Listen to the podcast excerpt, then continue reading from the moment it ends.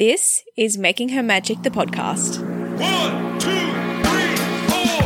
A podcast to teach you how to actually adult in life, how to run a business, how to create a balanced mindset, how to create goals, habits, and routines to serve you the best way they possibly can. This is the best advice for the best version of you.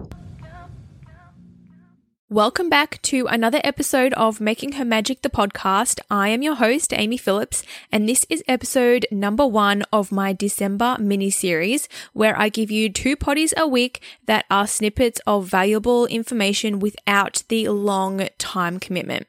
Usually my episodes are around 20 to 40 minutes long, depending on if I have a guest or not. So I decided that I'd give you all a break in December by sharing two 10 minute episodes a week that you can listen to while doing your makeup or your skincare or driving between appointments or meetings during the day.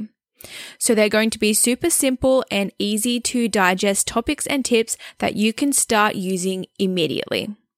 Let's get into it. Today's episode is going to be talking about my top three mindset hacks that I learned from my therapist. The first and most valuable tip I learned from my therapist by far was that your thoughts are not you. Insert mind blown emoji. This lesson was taught to me honestly within the first or second session with her and has been a saving grace ever since. The idea is to be aware of your thoughts, but not attached to them and therefore not let them control your feelings or actions.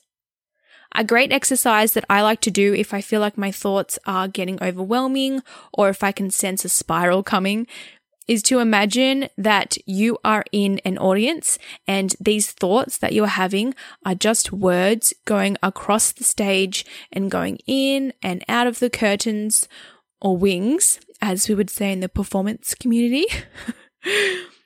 this is an act of observing and not absorbing the thoughts that come up in our mind every day.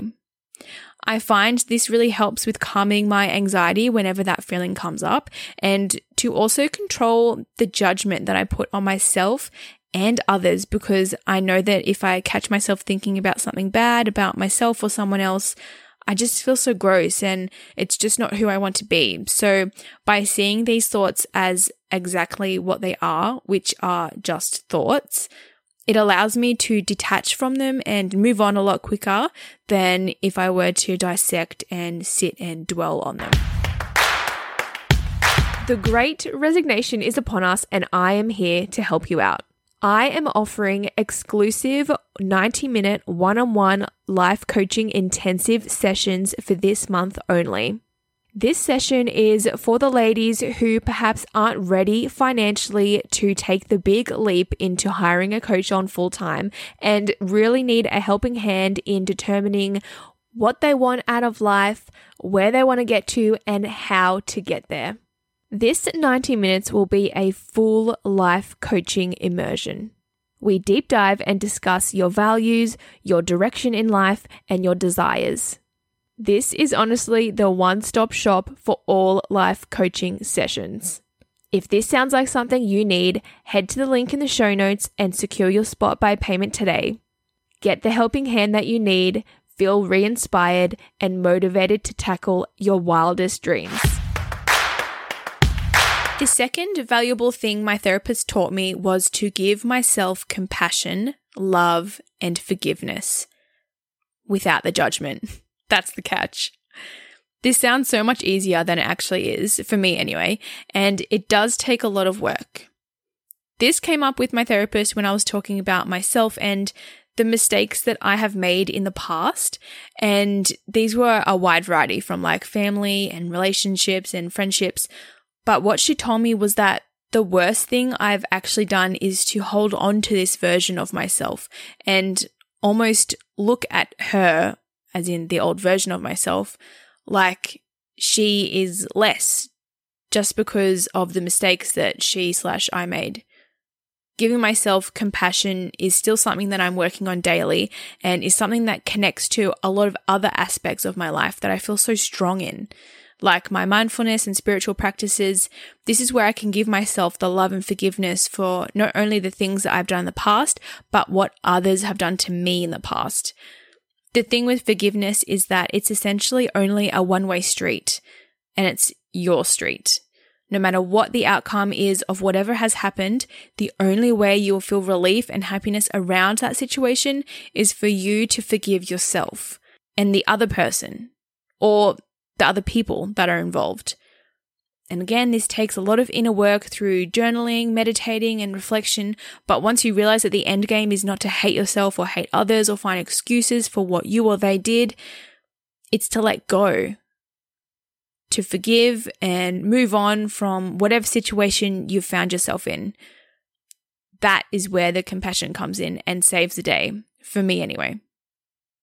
The last valuable thing my therapist taught me was that you, in fact, have all the answers. Yep. Surprise, it's such an anticlimax for life. Your intuition, your experience, your aspirations are all guiding you to the right thing, person, place, or version of yourself. Everything in life is a result of where you have put yourself, how you perceive others, how you perceive yourself, and how you react to situations you know what to do and when to do it. It's just sometimes you need a little push to do so, or sometimes you need a nudge in the right direction. But you always know what the right thing to do for you is, and that is the greatest power you will ever hold. To be autonomous in your choices based off a gut feeling you have or an experience you hold is such a privilege, and that shouldn't be taken for granted. Congratulations, you've now received the almighty power that thousands of dollars I spent in therapy gave me. So I hope you've also gained something out of this.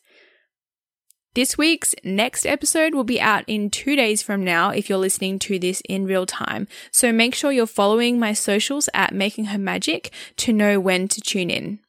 Please leave a rating and review on Apple Podcasts and take a screenshot and tag me again at Making Her Magic on your Instagram stories to let me know that you're loving the poddy.